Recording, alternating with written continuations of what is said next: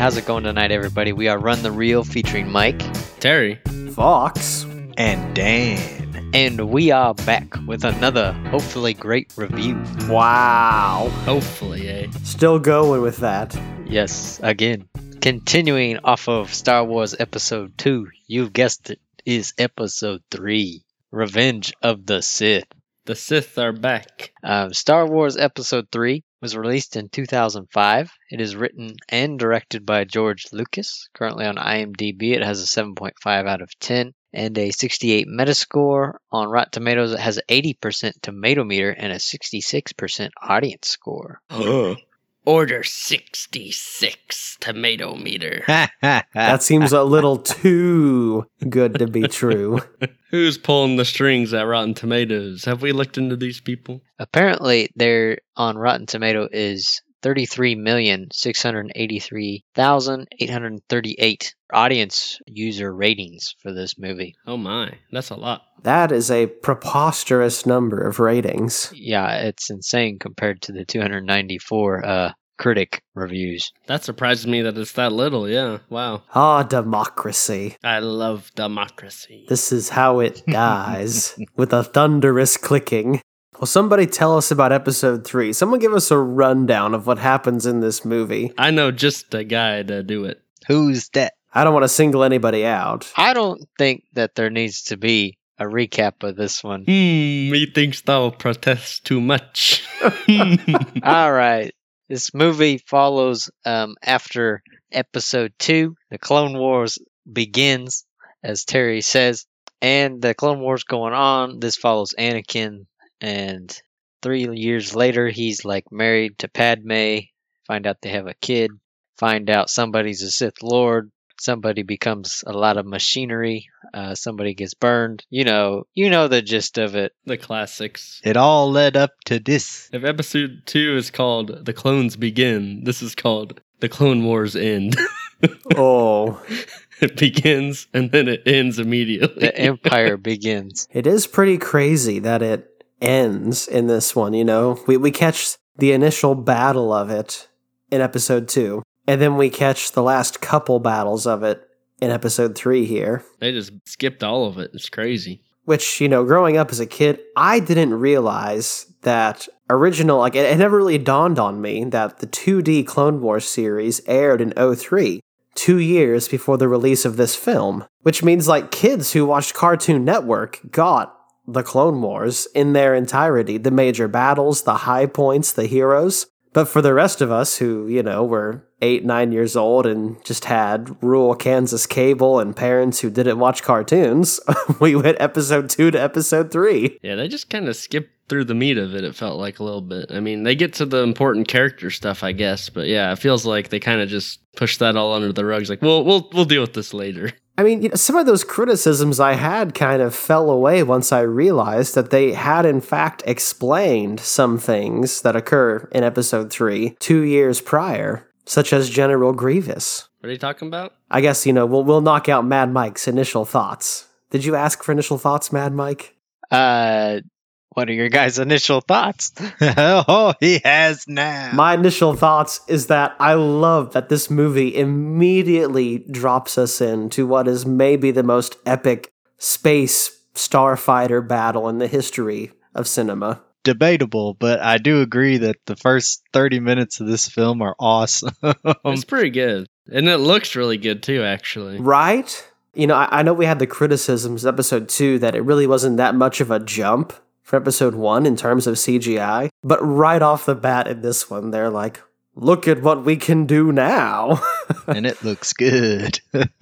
It still looks good. I didn't have any issues with CGI like in this one at all. I noticed a couple things, but we'll get there eventually, I'm sure. Yoda looks kind of weird in some scenes. Yeah, and Dooku, of course, but, you know, that's because he's old. Okay, you know, the Dooku flip is kind of weird. You mean the flip TV? He should just walk down the stairs. Or like the entirely CGI Dooku at some points. Like, you know, he's like almost 80 years old. He's over 80 at this point, isn't he? Yeah, he's old. I get it. I'm just saying, like, man, you can kind of tell. They don't linger on him too long, though. But yeah, I agree. I liked how they should just throw you into it, you know? It's just like, oh, star fighting. Cool.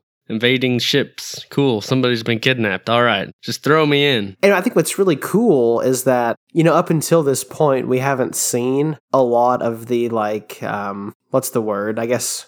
Are they cruiser-class ships? Dan, you would know better than me on this. Capital ships. Capital ships. We haven't seen a lot of capital ships at this point in the film series, but then we see these clone capital ships, and they are, like, the same shape as the Imperial Star Destroyers we know from the original trilogy. Well, they were the precursors. They were, but, like, you know, episodes 1 and 2, we don't see them, and then immediately, in the first 10 seconds of this movie, it's like, wow, that shape looks awfully familiar. It's crazy to me that in this one movie, you know, this noble republic, democracy-loving army with all these cool dudes in white armor with paint and the capital ships goes to the, you know, brutalism-based design and aesthetic and feel of the original trilogy. That's something I really like about the prequels, actually, is you get to see all the progression of technology that leads up to the originals. Like, I think we mentioned it last time, the droid control ships have, like, the big ball that's going to be used for the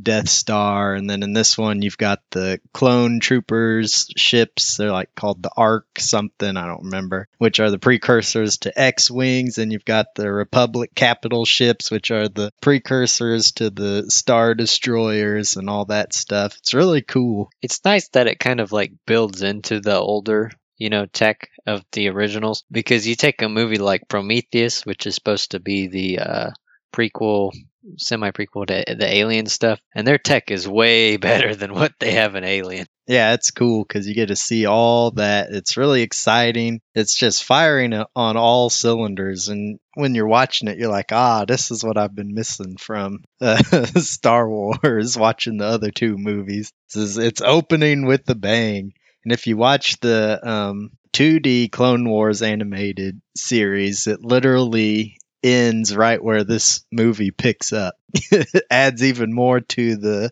first 30 minutes of this movie, which is nice. Right, which I feel like such an idiot, because I've always known 2D Clone Wars as 03 Clone Wars, but it never really occurred to me that this movie came out in 05.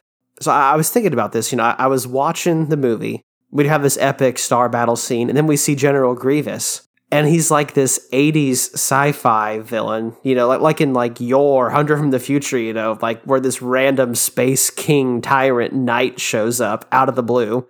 That's what General Grievous feels like, is like just some random crazy sci-fi villain. But he's not. He's had a whole series of buildup 2 years before this was released. And I think a lot of people miss that, including myself at the time. To be fair, in the prequels, it feels like every villain has been like random sci-fi villain of the week, you know, like, oh, this time it's the devil with horns. Oh, this week we've got a count who is starting a rebellion. And no, now we've got an evil robot who coughs and limps around. I guess my point is that they tried to address that with Grievous. I would say for the mass audience, it failed ultimately, but I am impressed, and I got to give them some props for at least trying. You know, if you've seen the 2D, then you know the reason that he has the lightsaber collection. You know why he has the coffin. He's hunched over. And why he's severely underpowered in the movie. Yeah, exactly. Man, they did Grievous dirty in this film. He starts off so cool, and then he just, yeah, oh, there goes one arm. Oh, there goes another arm. Oh, there goes an arm. All right, I'm leaving. See ya. It's like he can't even fight when he's been trained by Count Dooku,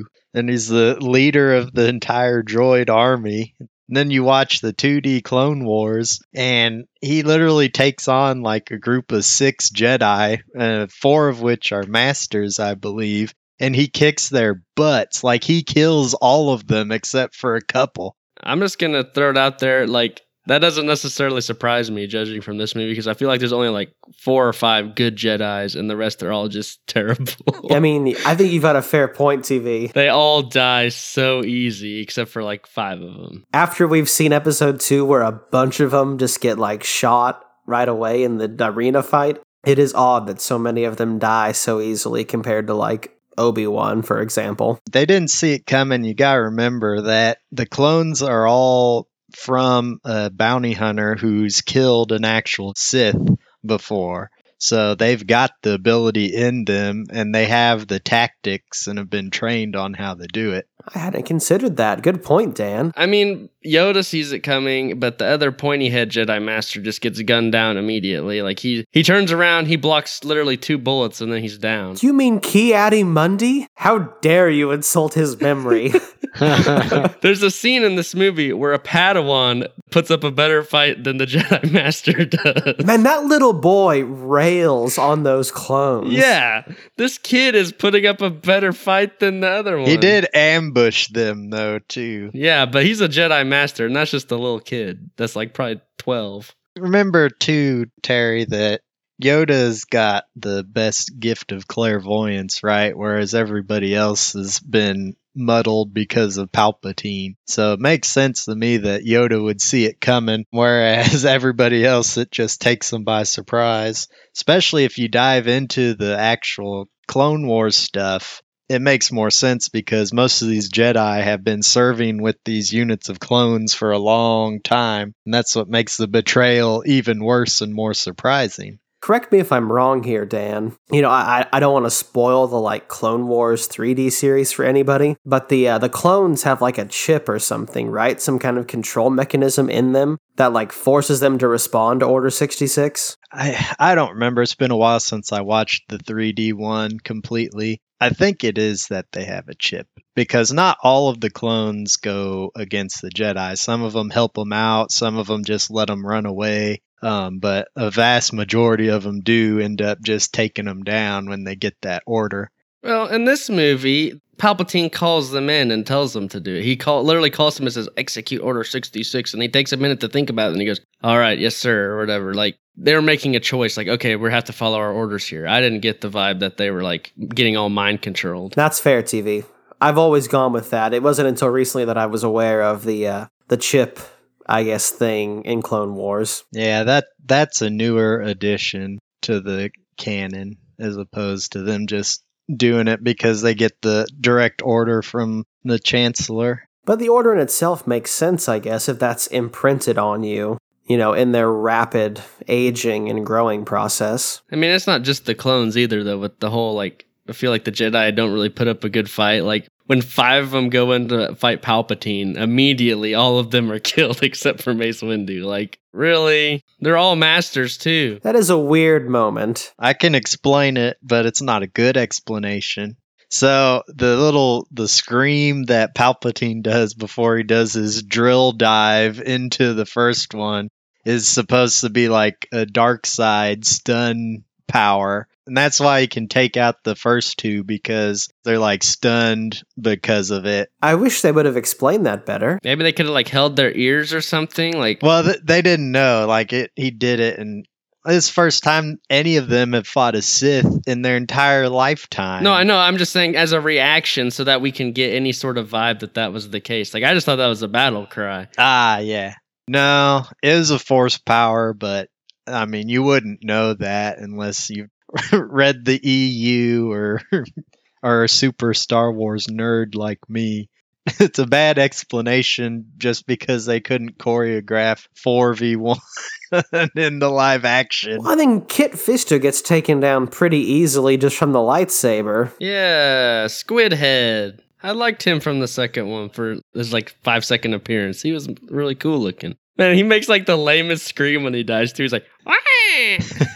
That's fair. The books, like, the novelizations of these movies go a lot into, like, a lot more depth on, like, the lightsaber styles. And I do wish they were better articulated in the movie, because they are there, I feel like, personally. This is the first time I noticed it, yeah, because Obi-Wan keeps doing that weird finger thing, and then, yeah, Palpatine attacks, like, overhead attack first, and, like, I noticed it in this one. And Mace Windu does it, too, because Windu uses Style 7, which not many people use because it utilizes emotion and anger to make you fight stronger. Mace is so much cooler in the books. Obi-Wan uses Style 5, I believe, which is, like, the most defensive style that you can't get through, and he's a master of it, so. Well, I love that he and Anakin, you know, seem to have a lot of the same moves, but as we go through that epic Mustafar fight, we slowly start to see Anakin like kind of getting more into the groove of that classic Vader one-handed, just brute force style we know him for. I didn't notice that part. He didn't subscribe, we'll say, to a single style. He kind of had his own, but it still wasn't good enough to beat Obi-Wan, which I'll say I think the Obi-Wan Anakin fight is awesome in this. It's one of the best lightsaber duels I've seen in any of these films. I would even say it's one of the best, like, sword, quote-unquote, duels I've seen in a movie ever. For as far as choreographing goes, yeah, it's awesome. Yeah, I mean, the cuts are impressively long for it. And it's the actors doing it. There's not stunt doubles. Hayden Christensen and Ewan McGregor actually learned all that stuff and did it themselves, which makes it even cooler. That is pretty cool. Yeah, and it's like one of the few fights I feel like in this like prequel trilogy that feels like very like grounded almost, because they do a few flips and stuff, but for the most part, you know, they're just standing there and swiping at each other, and there's not really a whole bunch of like showy stuff. It's very much a battle of just raw power and emotion, you know. Yeah, they don't throw a lot of Force stuff in there. I will say that I always thought how Obi-Wan beat Anakin was super lame, though. Yes, it is super lame. But I noticed something this viewing that kind of justifies it. It still could have been handled better. I would have preferred Obi-Wan just get him regularly. So Anakin did that move on him previously, and it was successful when they were on the floating platforms. He jumps over them and then immediately starts attacking. So I was like, oh, that's why he decided to do it. He was going to try and do that again. And he also does a very similar one to initiate the fight. I think it's just the shock of him being dispatched so brutally. You know, I mean, he's a Sith, you know, it's his own hubris. He gets it off twice and he's like, I can do as many flips as I want. It makes sense. I still think it would have been better. Man, he should just jump to the right or the left. Like, he didn't have to jump right next to him, yeah. Think of all the memes we would have missed out on without it. Yeah, we got that line. I have the high ground. Another, like, a little complaint I had. It wasn't, like, a major thing, but since they're both blue lightsabers, it was kind of, like, I guess, confusing a little bit watching them both fight each other. I kind of wish Anakin would have had his red lightsaber by this point and was using that, so that at least there's a little contrast. It wasn't just two of the same colors clashing and flashing and stuff. I had a harder time keeping track. That's fair. I think that's something that the film has a hard time conveying. Is, you know, Obi-Wan has that line of, we were brothers, which you don't really get from the movie. No. But the books go into a lot more detail of, like, how close their bond is and how similar they are. No, all I heard in the second movie was about how Obi-Wan's holding me back and he's just jealous. And in the first one, they don't talk hardly at all. Like, this film doesn't do a good job of, like, really, you get a little bit of their relationship through some side humor, but I do think it does not do a great job of doing their bond justice at all. Yeah, like you said, it was kind of emotional. I didn't really feel it that much. I mean, it was a cool fight, but I think they were really like backpedaling to like secure the fact that, oh yeah, these guys are actually friends and they get along in this movie. They're really trying to like catch up on that relationship, and where they could have been expanding it this whole time, but instead it's like, oh yeah, by the way, these guys are actually, they get along and they're friends. It feels like all the criticisms from 1 and 2 finally like were listened to when they started making 3, because yeah, you've got a lot more character development between everybody in this one. Everybody's more well defined for their mannerisms and stuff like that. Yeah, you get to see a little bit of what that relationship is between Anakin and Obi-Wan in this film. They could have been doing it longer, like in episode 2, to build it up more, but at least they did hear the criticisms and they fixed it as best they could at this point anyways. Yeah, well, I mean, it might be even like as a criticism, it's more of a necessity. Like, we want these people to feel anything. We're going to actually have to establish some relationships and stuff. Like, I really like in this movie the relationship between Anakin and Palpatine. But man, why couldn't we have been getting this the whole trilogy? Like, it would have such a bigger impact if, like, you know, when he's finally conflicted on which side he's going to choose. if like he'd been like befriending Palpatine. We'd seen him getting mentored this all three movies, and you know, we've seen him doing his Jedi stuff too. But instead, it's like, oh, here we go. Now let's just throw this relationship in here as well. We got to set this up because we forgot to do it in the last two. All the Palpatine stuff is some of the best scenes in this. Yeah, like it's great. I wanted way more of that stuff. I feel like they made this movie under the assumption that most of the viewers caught the 2003 Clone Wars cartoon. Because they just, they put in a lot of things that you're like, when did this happen? Like, when did Palpatine become such a mentor like this to Anakin? And it's there, it's just nobody caught it because it aired at night on Cartoon Network. And for 5-minute segments at a time. Yeah, exactly. It's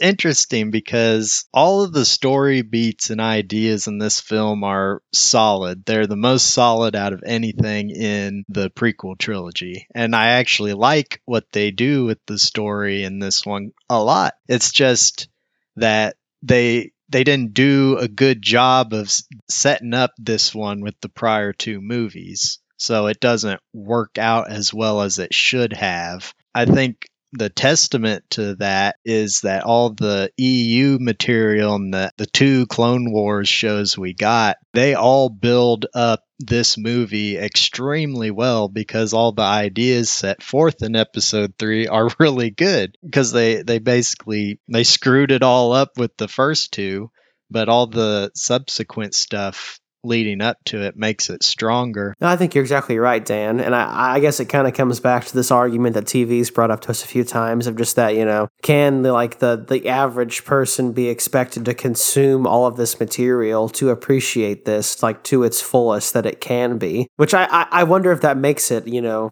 a lesser film or even franchise because it demands so much time to appreciate it to its fullest. No, I wouldn't say that. I mean, I know a lot of people who watched episode 3 without watching the 2003 Clone Wars, and they like it just fine. The stuff is out there, and if you want to watch it, it's there and it's good. And if you're a Star Wars fan, you're going to love it. But you don't necessarily need to see that to enjoy episode 3 to the fullest, I think. You know, it's still a great movie on its own compared to the first two prequels, compared to the new movies. Episode 3 is awesome. It's one of my favorites because it's got all this cool stuff in there. It has all this world building that's in there as well. That's really well done. And it takes a dark turn and it does it really well. And it's really emotional on how it does that. Like you can feel the emotional weight in episode 3 when you don't feel that in episode 1, episode 2 at all. You mentioned the world building, Mike, and I do love the world building of this movie. You know, I think about all the Star Wars films, you know, all of them have the heroes jumping around from planet to planet, you know. I mean, there's always 4 or 5 planets the main characters are going to.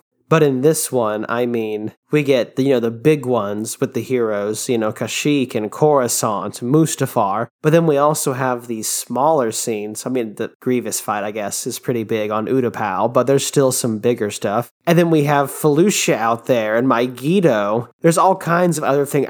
I feel like that hospital at the end might be on Kessel, but I could be wrong on that. There is a ton of other planets and worlds in this movie that were expounded on so much, and I love this. This makes me happy to say I have no shame in this. In the Battlefront 2 game, I mean, you know, you're looking at that Mygeeto scene where Ki-Adi-Mundi, as TV mentioned earlier, gets gunned down in the back by clone troopers, and you can see the, clones with the blue head paint. You can see the clones in the red outfits, that are the clone commanders. And I love that they built on this world building, even after the movie, so much in a video game that was really just a shooter at its core. Yeah, you were saying all those words, and I was like, I don't know what these mean. That's fair, TV. I assumed they were planets, but I was like... I mean, when we were kids, we were eating up everything Star Wars we could get. That was cool. And you brought up all these cool planets and world building. See, that's what's lacking from the new movies. Is because it's all just copy and paste what's already been done. Whereas in this movie, there's so much originality, there's so much creativity involved in it. Like Mygeeto, what the hell is that planet? You know, we have Mustafar, lava, Felucia, jungles, Coruscant, urban. And then Mygeeto is this weird, hovering platform city over this ball of ice. It doesn't even get any explanation at all. I don't even know what this planet is you're talking about. Was this in the movie? It's where the pinhead guy got killed at TV. Ki-Adi-Mundi. But, like, look at it, you know? Like, what you look at it and you're like... Man, that was in there for, like, 10 seconds. I've never seen anything like that in my life, though. I mean, because it's hovering over a giant ball of ice in a blizzard. Man, Are you sure we even see that in this movie? Like... Yeah! Yeah, yep. We see it hovered over ice? Yeah. It's like such a split second scene though, but there's so much like detail and like assumption from like the city you see and like the kind of blizzardy planet underneath. I don't know. I love it in the context of a sci-fi film universe. It's awesome in these ones because, I mean, like every character in here pretty much, you know, even back characters, they have Wikipedia pages. And it's just, there was so many small details are put into this movie that people could expand upon creatively, you know. And that's one of the things that I love the prequels for, like you said. They set up the Star Wars universe at large. The original three didn't have to because it was a galactic empire, so you already knew what the world state was. And then the prequels had to go about and show, all right, since there's no empire, we've got to show how the world works and everything. That's something I always found fascinating, and it ties into how Darth Sidious ends up winning and forming the Galactic Empire, which is great. Yeah, but these ones also, like, especially in the first two, it's all just like, hey, this is a bunch of fluff that the world does, but the characters lack so much depth in them. And like in this one, they're trying to backpedal and pick up on it, you know, like, okay, we're going to make this a lot more personal because they have to, because they haven't built up these relationships hardly at all. But it works. It works. Plus they have the world building in it too. I mean, episode 2, you know, feels like the prequel to this, but episode 1 is just out there kind of in the blue as fluff. I think you're right. The only thing that carries over from that is the Sidious stuff. Like, I would argue I could watch this one and not need to watch any of the other prequels and still be fine with everything they set up. I think so, yeah. I mean, I would even argue, TV, that you could skip the prequels and start at episode 4 and be fine forever. The only thing you miss out doing that is Sidious's rise, the power, and how he gets there. But he does all that in this one. Like, we get all of the information we really need in this one. You don't know how he got there, which would be the big question if it was just 4 movies, right? They'd be like, how did this dude even get there? Whereas with episode 1 and 2, you get to see how he gets elected to be chancellor through manipulating the Trade Federation to attack Naboo, and then you get to see how he got the clones ordered so that way he could orchestrate the war to get him the emergency powers, the takeover, and then not give them, and then when he's at the height of his power, take out the Jedi, which is really cool. I know a lot of people hate on the politics in these prequels, but I think that it's good storytelling and it's got good ideas. Yeah, it could have been executed better, but what we got, especially in this one, it's really cool, I think. I always did think that, and I didn't quite get why people would always hate on that, especially like in this one when you get the awesome action opening and the lightsaber duels and stuff too. I think that both of you have good points. I think, TV, you are correct in some ways, and I think you, Dan, are also right. You know, the politics are cool, but I will concede that they feel like minor plot points to episodes 1 and 2 that culminate in 3, but when in fact they probably should be the major plot points because they're what the movies are supposed to be about. Like, who cares how they got there? You know, in episode 4, 5, and 6, this is Darth Vader. How did he get there? We don't need to know this stuff. Like, it's just, okay, this is like, he's in the Senate. I get it. You know, he got elected and he's slowly, you know, manipulating the government. They go into so much depth to explain everything when we don't need to know all the answers necessarily. They go too hard onto it. You may know the actor Topher Grace from that 70s show. He played Eric. He has a edited cut he did of episodes 1, 2, and 3, and he edited it down to 85 minutes. And supposedly it's really good. People really enjoy it. And I'm willing to bet that a majority of that is episode 3. I will say one criticism I have of episode 3 is that it kind of feels like they try to shoehorn in some reasoning for episode 1 and 2. In the last few minutes of episode 3, right?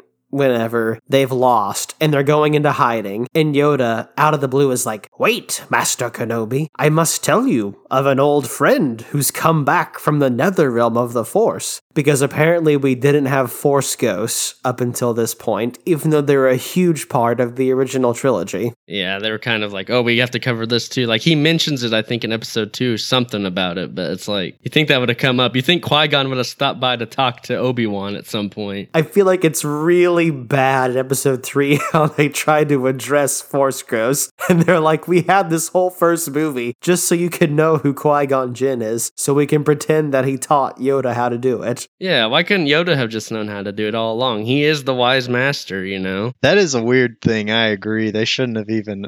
I mean, it's a cool character thing for Obi-Wan. They address it in the 3D Clone Wars, actually. And I don't remember. It's some convoluted thing. It's something that didn't need explained, like the Midichlorian thing, right? Yeah, I do agree with you, Terry, on some of the things that don't need explained. Like, Force ghosts don't need explained because it gets rid of the mystery. Same with the Midichlorian thing. Terrible, terrible idea to even try and explain something like that. But I know you brought up they didn't need to explain everything. But I think they kind of wrote themselves into a trap, right? They didn't need to explain Vader and Palpatine in the original trilogy. You do get enough to explain how they get to that point. But when they first started out doing the prequel trilogy, what is everybody expecting? All right, we're expecting to see how these people got there. Yeah, but then they don't really do anything with it until the third movie, it feels like to me. Yeah, I agree. They don't focus on it. It's all background stuff. But it is there, and it is cool, I think. So what's the deal with Yoda running off after? I didn't really feel like he was losing that bad. And then he's just like, well, never mind. Time to go. Like, it was a cool fight, but I feel like Yoda did not feel like he was losing all that badly. And then suddenly he's like, I must go into exile because I have lost and will never have a chance again. I think it's because he fell so far and like got seriously beat up on that fall down. That's what I always thought. You know, yeah, I used to agree with you, TV. As a kid, I was like, man, why is Yoda so beat up? Like, it's not that bad. But then watching it this time, Sidious is chucking those, like, hovering Senate booths at him like they're freaking softballs. And it's about all Yoda can do, just get one of them and send it back. Like, he is outmatched against Sidious. I disagree. He was doing pretty well against him. Like, in the beginning, he was doing great at running away.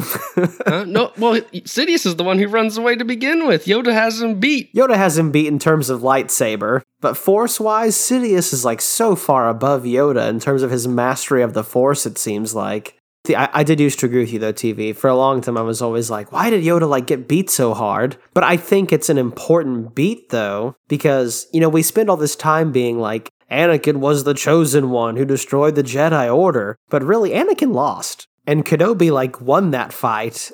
And at the end of the day, it comes down to Yoda, who lost his fight that brought about the downfall of not only the Jedi, but also the Republic. And that's true, but I guess then why wouldn't he, like, okay, you beat Anakin, I guess me and you can go and kill Sidious now. Like, let's just work together to beat him. I guess he feels like they're among the last two Jedi left and they won't have enough power to regroup and then come at Sidious with his army of clones. Yeah, it's a trap because they have to explain how Yoda gets to Dagobah and why he's there, right? That's why they did it ultimately. But if you wanted to justify it, I think Fox's point makes sense because if they both went against him and lost, then there'd be nobody to stop Vader and Sidious in the future, right? Yeah. So they're just going to sit there until they get old, I guess, and, and train somebody else, another Skywalker. It's interesting because a lot of this film could have been handled better, which is the running theme in the prequels, but it all still comes together really well in this one, where the other two, it doesn't.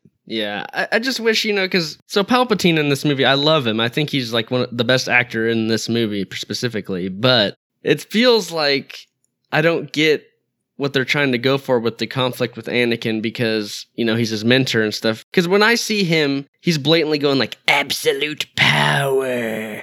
kill him. He's like such a blatantly evil guy. And Anakin's like, I don't know what I should do. And it's obviously you shouldn't follow him. He's like, I've got the secrets to life. And then Anakin's like, okay, fine, I'll join you. Then he goes, I know we can get there together. I don't know it yet, by the way. And it's like, really?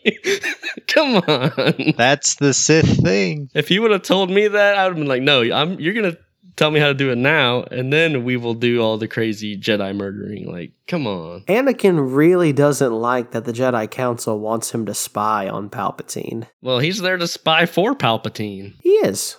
But it makes him angry that, you know, Palpatine was like, I want you to go there and be on the council, and I'm giving you an honor. And then the council, though, is like, no, we're not going to give you an honor. In fact, we want you to engage, you know, in this scummy behavior and report back on the chancellor, and we're not going to make you a master. Right, because potentially he's an evil Sith Lord, right? And then when he walks into the room and he's going, absolute power! And then he's like shooting lightning out of his hands, you know? Like, when he sees Mace Windu there, he should be like, okay, he was a bad guy the whole time. I mean, at that point, he's already fallen. Well, not yet. Anakin's very conflicted at this point. Yeah, he hasn't fallen yet. He's been promised that if he embraces the dark side of the Force, because all he's known is the light side, Sidious promised him, which at this point he's a good friend of him. He's like, I can actually teach you how to save your wife from dying, but you've got to embrace the dark side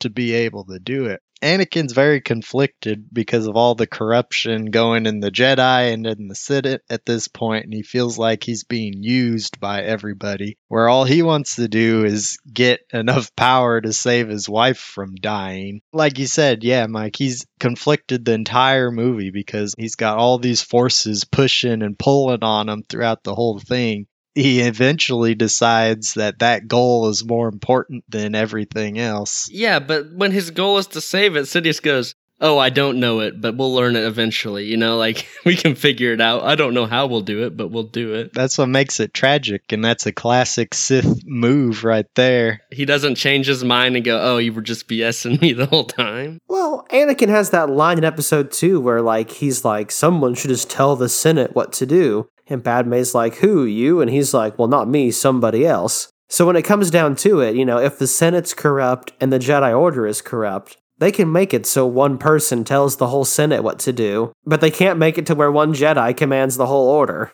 The guy who keeps yelling absolute power might not be the best guy to choose, though. You gotta look at it this way, too. Anakin's only had 3 good figures in his life after he got into the Jedi. Obi-Wan, Palpatine, and Padme. And so when the Jedi Council, which Obi-Wan's part of, is like, hey, we're going to use you, the only person who's like standing behind him still are people is Padme and Palpatine. So he's very conflicted with where he's going. And it doesn't do a great job of showing that, but that's where his character's at mentally and emotionally in that scene. I think it does a good job showing it. It's all a big buildup. Because you get that whole part where he goes to talk to Windu after he figures out that Palpatine is Darth Sidious, right? Then you have that long scene of him pacing and sitting in the council chambers, and he's thinking about what he should do, and it flashes back to Padme looking at the Jedi Temple, and he's looking out to where she is. And I think that does an awesome job of representing his inner turmoil, especially with John Williams' musical score at that point. It's haunting, and it's like, this guy's got nothing else to lose in his opinion. He's got no clue what he's going to do, and then he decides he's going to go to help Mace Windu take down Sidious and sees that Windu's going to kill his only other friend at that point, who's also promised him that he can save his wife. And Windu shouldn't have been killing him. Granted, I think Windu was justified at that point. The reason I don't say it's very good is because it happens very quickly. One second, he's like, hey, I'm a good guy. I'm going to turn this into the Jedi. And then an hour later, he's killing kids in the Jedi Temple. Like, it's too quick of a change, but, you know, I realize it had to be like that to get it done in one movie, the way that it's going. It's just he doesn't have a very long conflicted phase there. It is kind of jammed in the last 45 minutes of the movie. They try and build it up a little bit in episode 2 which I think are some of the best scenes in Episode 2.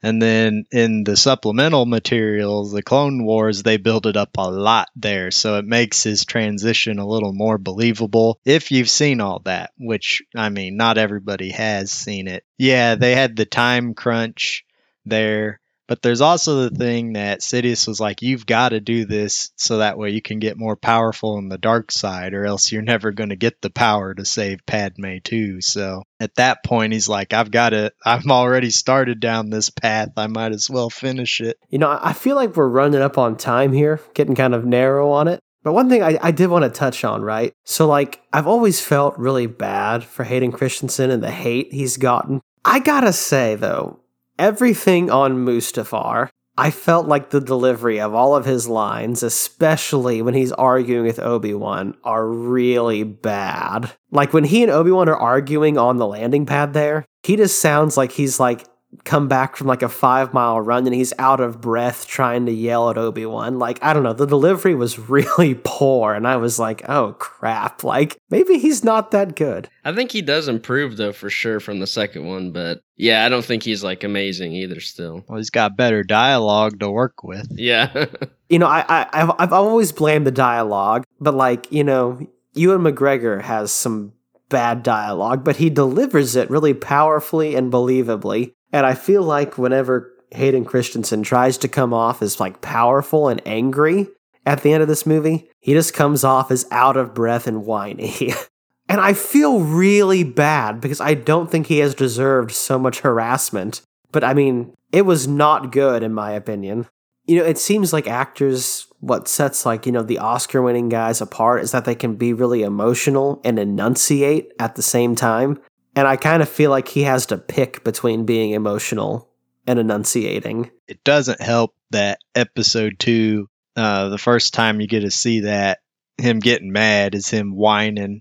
If that wasn't in there and the first time you see him getting mad is in, like, when he kills the sand people and he's monologuing to Padme in Episode 2, and then when he's got his turn in here, I think it would work a lot better. I mean, I don't know how you guys are going to react to this, but we were talking about the acting, and I'm going to just say, I don't think Sam Jackson's that great in these movies either. Oh, Sam Jackson, he's just not in his element, I feel like, in these movies. I've read a few things on it, some like minor interviews, and it kind of sounds to me like Sam Jackson was like, I'm going to be me, as I always am, and George Lucas was like, but you're a Jedi, and Jedi don't do that. I feel like I'm waiting for him to just, like, let loose in his normal Sam Jackson style this whole time. But, yeah, he just kind of, like, has this monotone delivery that just feels kind of jilted and unnatural. Yeah, well, it's because he's playing a Jedi.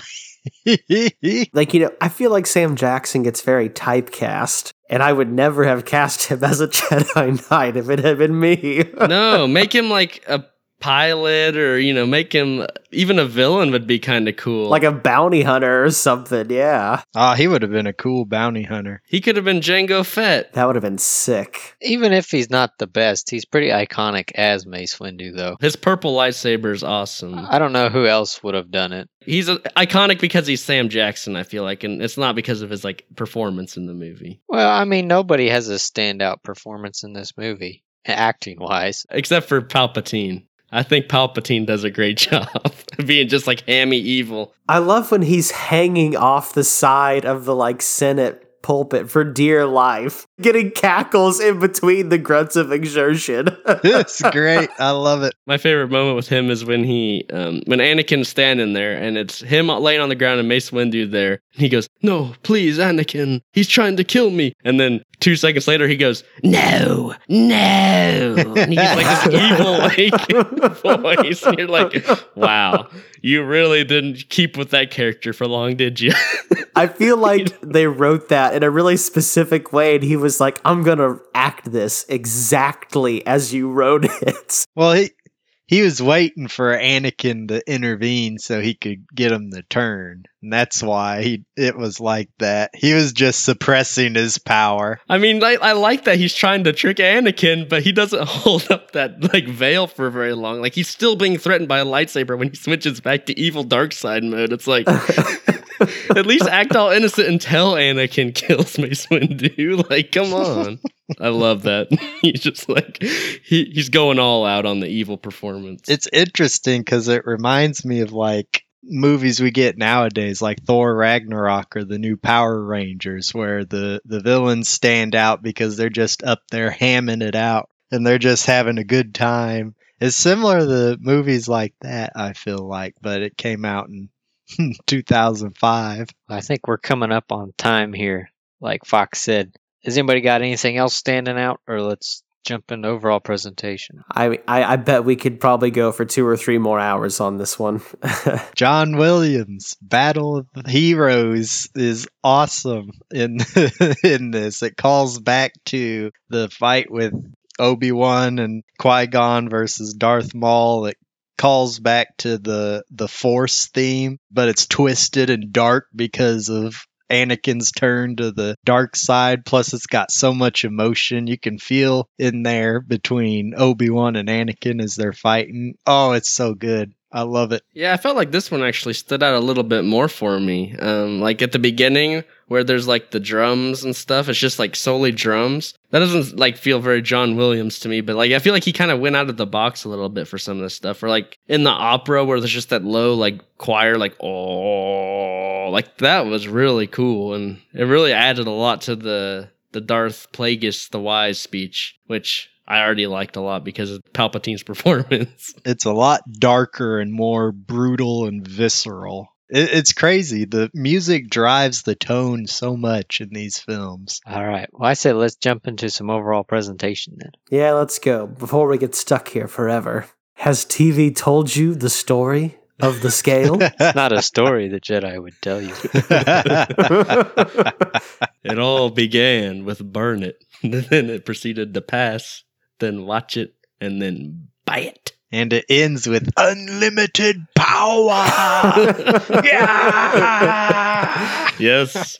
We kind of sum up our feelings, and then we try to average out our ratings into some sort of singular rating, I guess. We'll see how it goes, I suppose. I love episode 3. I think that it's amazing. It's always been one of my favorites out of the Star Wars series, and watching it again just made me kind of remember that. Remembered why I love Star Wars, and the first, 30 minutes of this movie is just the fun aerial battle and everything. And it brought back so much nostalgia just watching it. Episode 3 really gets a lot of the things right that he was trying to do in the first 2. It's got better character development. You can actually tell how conflicted Anakin is. The action is awesome. It takes the dark turn that was kind of missing and having that emotional weight from the first 2. He just kind of gets it right with this one. It's not perfect, but it's really well done, and I got to give it a buy it. Yeah, I think Mad Mike nailed it on the head there. This one is the one that kind of reminded me like why I love Star Wars and how much I love Star Wars. I mean, the lightsaber fights, my God, and the music under them. But that's not to say that it doesn't have some other flaws that the prequels share. We talked about it a lot in our last review. George